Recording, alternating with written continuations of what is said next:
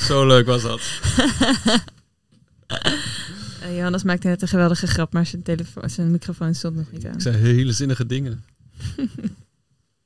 Nou, hopen dat je dat zo meteen nog een keer kan. Ja. Oké okay, dan.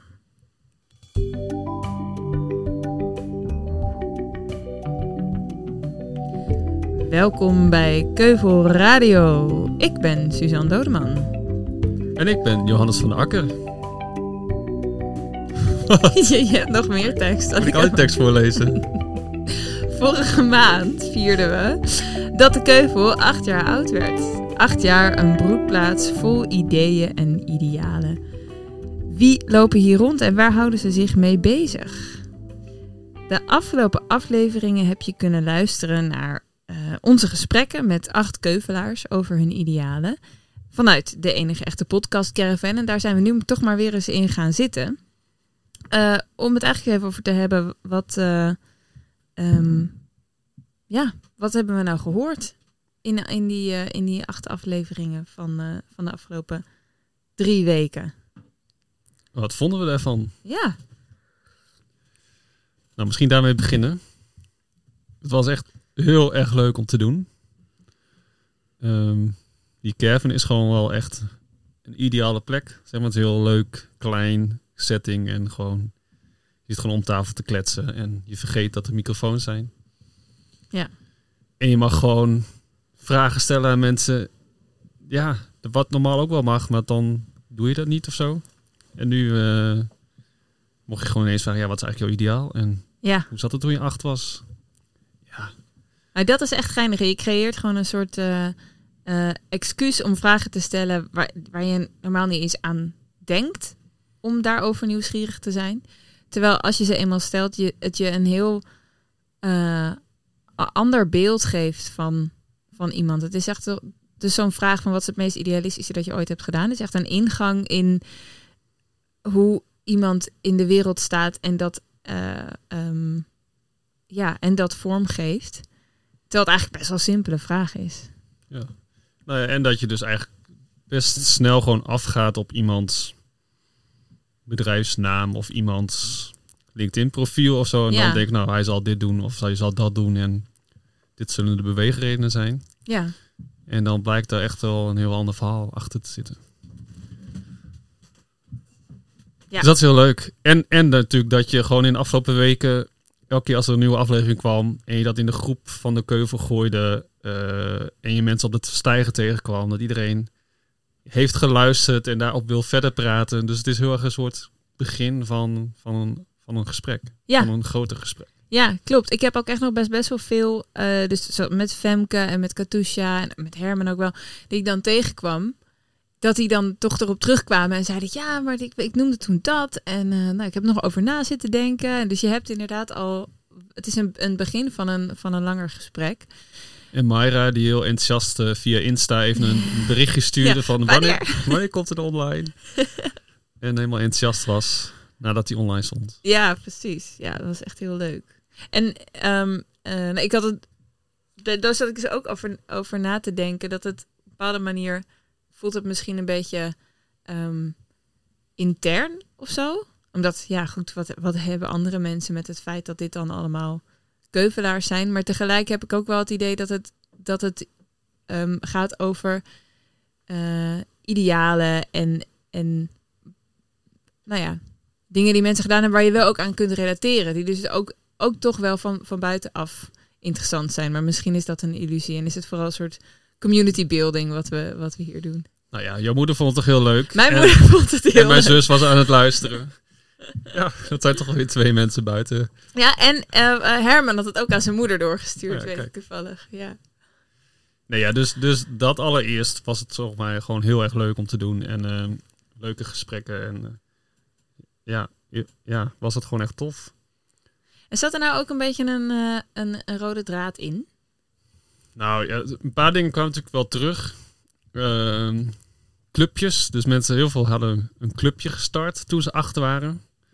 Voor uh, schildpadden redden of uh, weet ik veel. Iets met heel veel met zeehonden, natuur, zeehonden ja. En uh, uh, gezelligheid en iets met een boom. Allemaal W N F, Ranger, uh, Wereld Natuurfonds. Ja. dat soort dingen. En heel veel daarvan waren wel verschoven eigenlijk van soort van dieren naar mensen of zo. Dat ze zich nu meer bezig hielden met uh, verbinding was heel erg een ja. soort van thema. Ja. Ja, en dat ging dan meer over nu inderdaad. Dat als mensen erover nadachten van nou, wat, waar doe ik het nou voor? Wat doet er nou echt toe? Dan gaat het, dan gaat het over verbinding. En het, ik heb dus zelf altijd een beetje een weerstand tegen die algemene termen. En ik denk, ja, verbinding.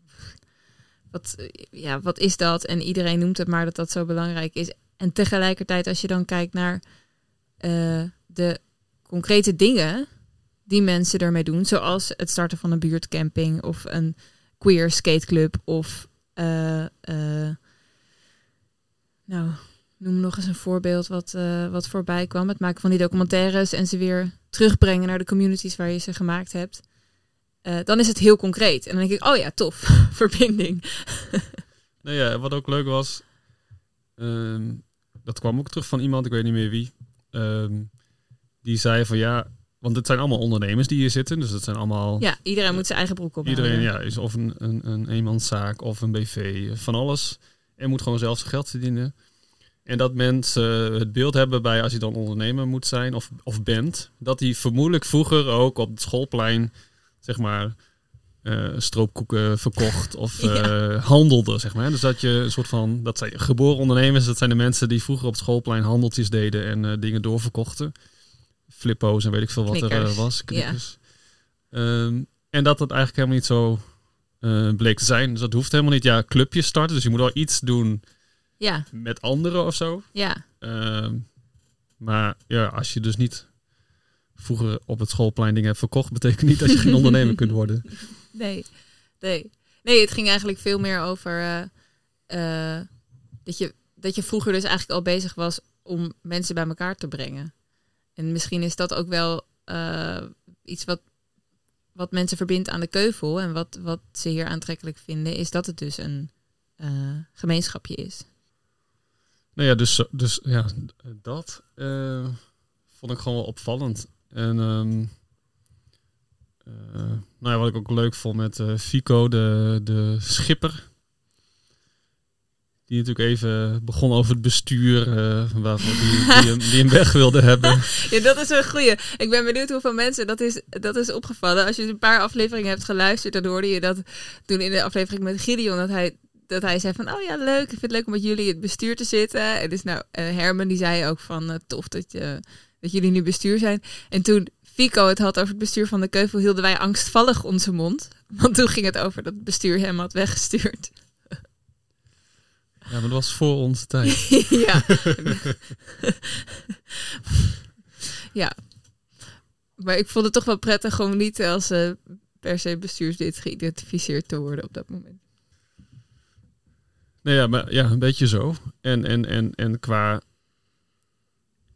Um, soort van, nou ja, diepere thema's of zo. Ja, ik weet niet. Ik, ik, ik, ik vond het vooral heel erg leuk om te merken dat vrijwel iedereen wel een manier had gevonden om met zijn ideaal aan de slag te zijn. Dus, dus iedereen ja. had gewoon daar een verhaal bij en niet een gefabriceerd verhaal, omdat ze nou eenmaal in de podcast iets moesten zeggen. Maar op een of andere manier ja, leefden die waar ze voor stonden. Ja. Iedereen zeg maar die hier uh, aanschoof.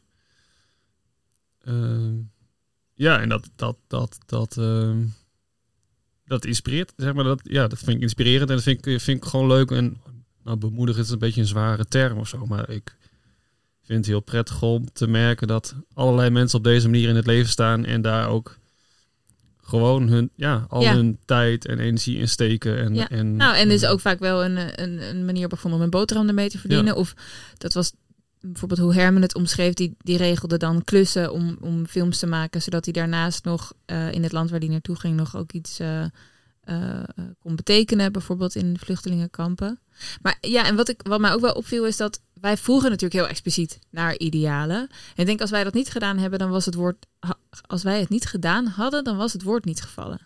Dus mensen... Uh, uh, vinden het heel gewoon. Vinden het heel gewoon en, en denken helemaal niet in dat soort termen. Zo van... Ik denk dat ze misschien hadden gezegd van nou, ja, het is belangrijk om, om uh, van betekenis te zijn. Of zoals wat Fico zei, van, hey, je moet je wel een beetje bekommeren om, uh, om de ander.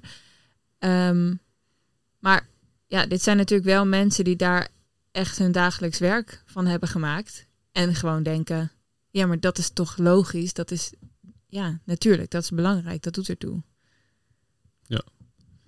Ja, dat is niet, ja, precies. Niet bijzonder, het is niet bijzonder. Het nee. is gewoon wat ik doe en wie ik ben. En dat geef ik vorm. Ja. Ja, ja en ja. ik weet dat ik Katusha bijvoorbeeld, die, die worstelde heel erg met dat, dat... Ja, is dat dan idealistisch? Wat, ja, wat zei ze nou ook alweer? Ze zei achteraf van... Uh, ja, ik vond dat het, ik vond het allemaal maar veel te soft wat ik had gezegd. Toen zei ik, ja, het, is, het zijn toch ook op een bepaalde manier zachte dingen.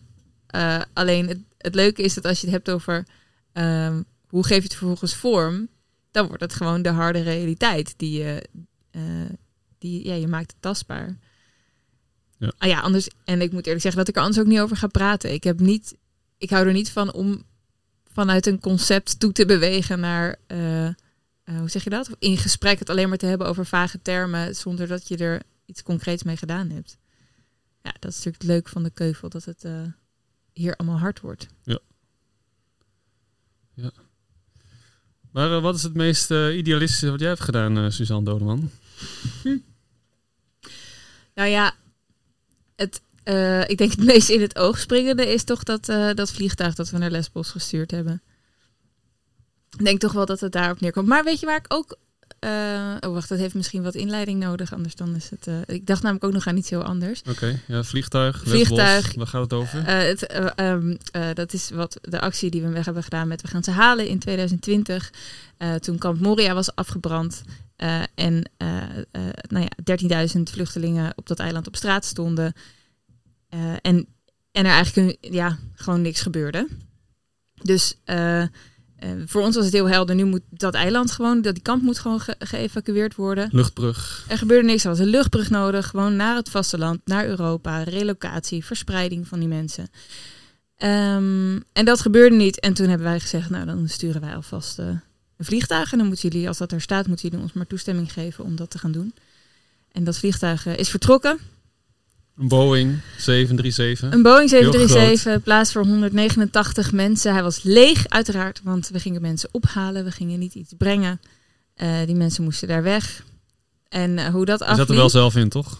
Ik zat er zelf in, samen met jou en Rico en nog een aantal andere mensen. En uh, als je wil weten hoe dat afliep, dan uh, kan je in een filmpje kijken op uh, we gaan ze halen punt n l. Daar staat een korte documentaire. Oh ja. Leuk. En het andere waar je aan dacht? Nou... Ik weet, ik weet helemaal niet of ik dit jou ooit verteld heb. Ik heb toen ik op middelbare school zat...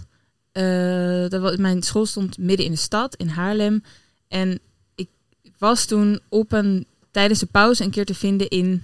Volgens mij is het de B C C, gewoon zo'n soort elektronica winkel. Mm-hmm. En toen was er een uh, mevrouw voor mij in de rij... en die had een tosti-apparaat gekocht. En maar dat tosti-apparaat werkte niet meer. En...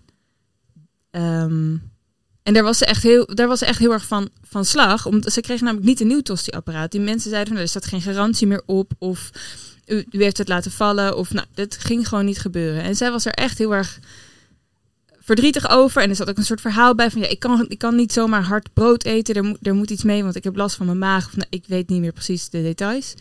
En ik stond daarachter in de rij om waarschijnlijk batterijen voor mijn Discman te kopen of zo. Uh, en het ging over tien euro... vijftien euro, zoiets. En toen, ik heb dus tegen die mevrouw gezegd... zal ik anders dat ding voor u kopen? En dat heb ik toen gedaan. En vervolgens heb ik dat, denk ik, ergens soort van weggestopt in mijn hoofd. Dus ik was, denk ik, vijftien of zo.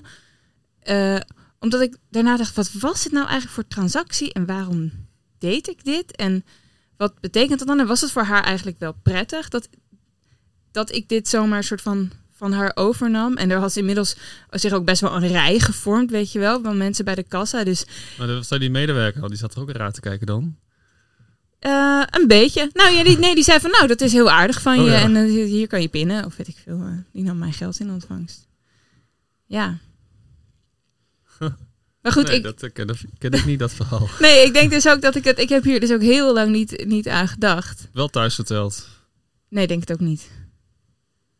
Nee. Nee, ik denk dat ik me ergens ook een beetje schaamde of zo. Ik kon er gewoon niet zo goed plaatsen, omdat het toch ook heel ongemakkelijk is. Om zo één op één iets voor iemand anders te doen. Uh, ja.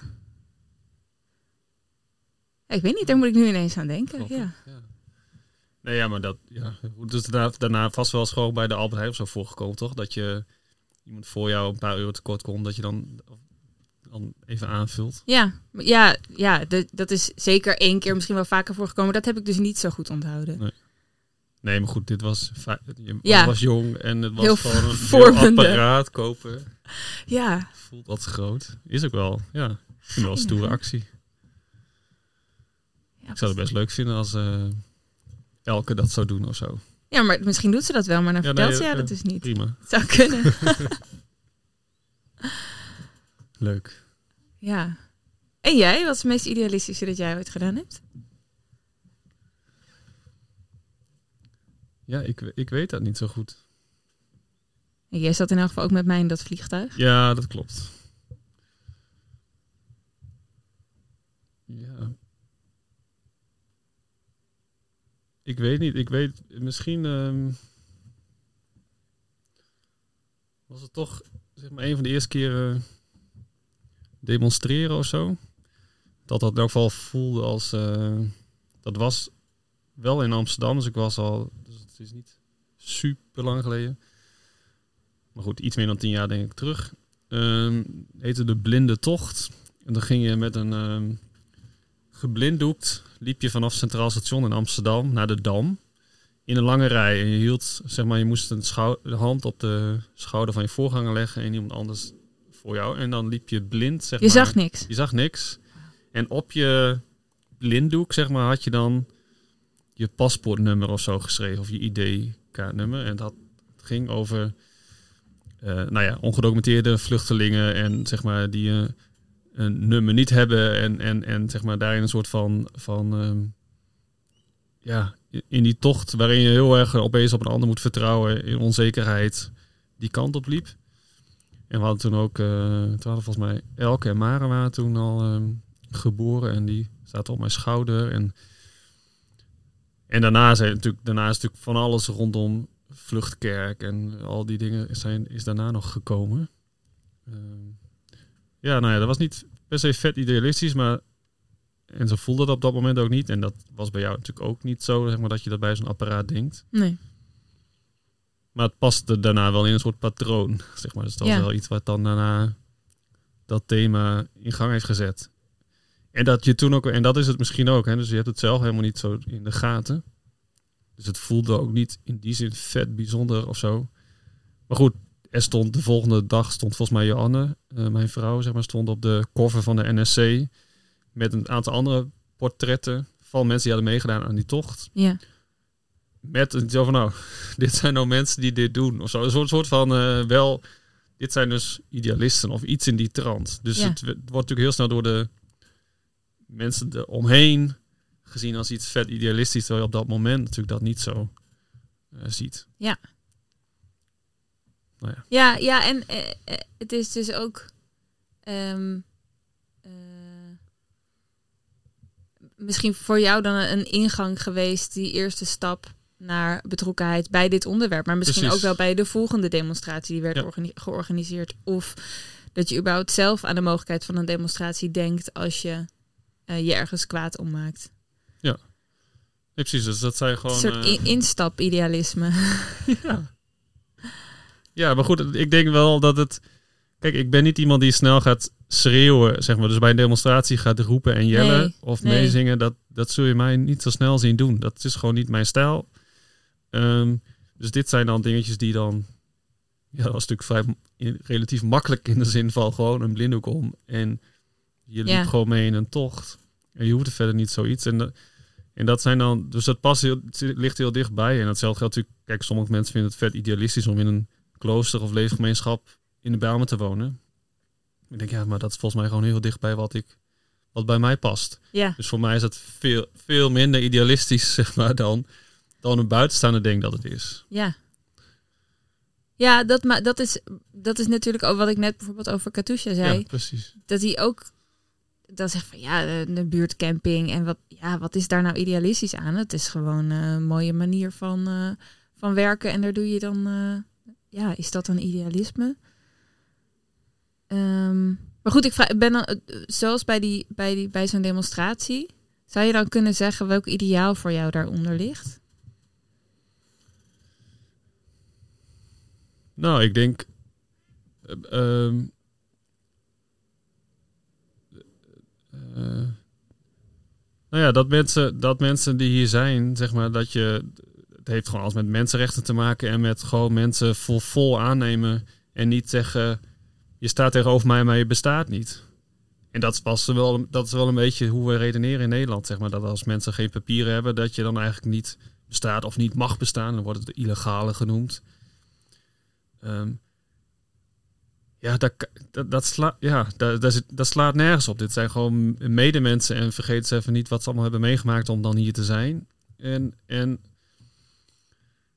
ja, überhaupt, zeg maar, die grenzen elkaar uiteindelijk ook maar gewoon bedacht met elkaar. Dus het is, ja, um, ik, dus het ideaal daaronder is gewoon, wij zijn met elkaar op deze wereld en, en als iemand tegenover je staat, dan heb je daarmee, uh, moet je met de ander in de ogen kijken en gaan we niet doen alsof je niet, ja, alsof je niet bestaat. Dat, dat, dat ligt er een beetje onder, denk ik. Dus ja. Het voelt heel erg als onrecht op het moment dat mensen dan tot een andere categorie ineens gaan behoren met minder rechten.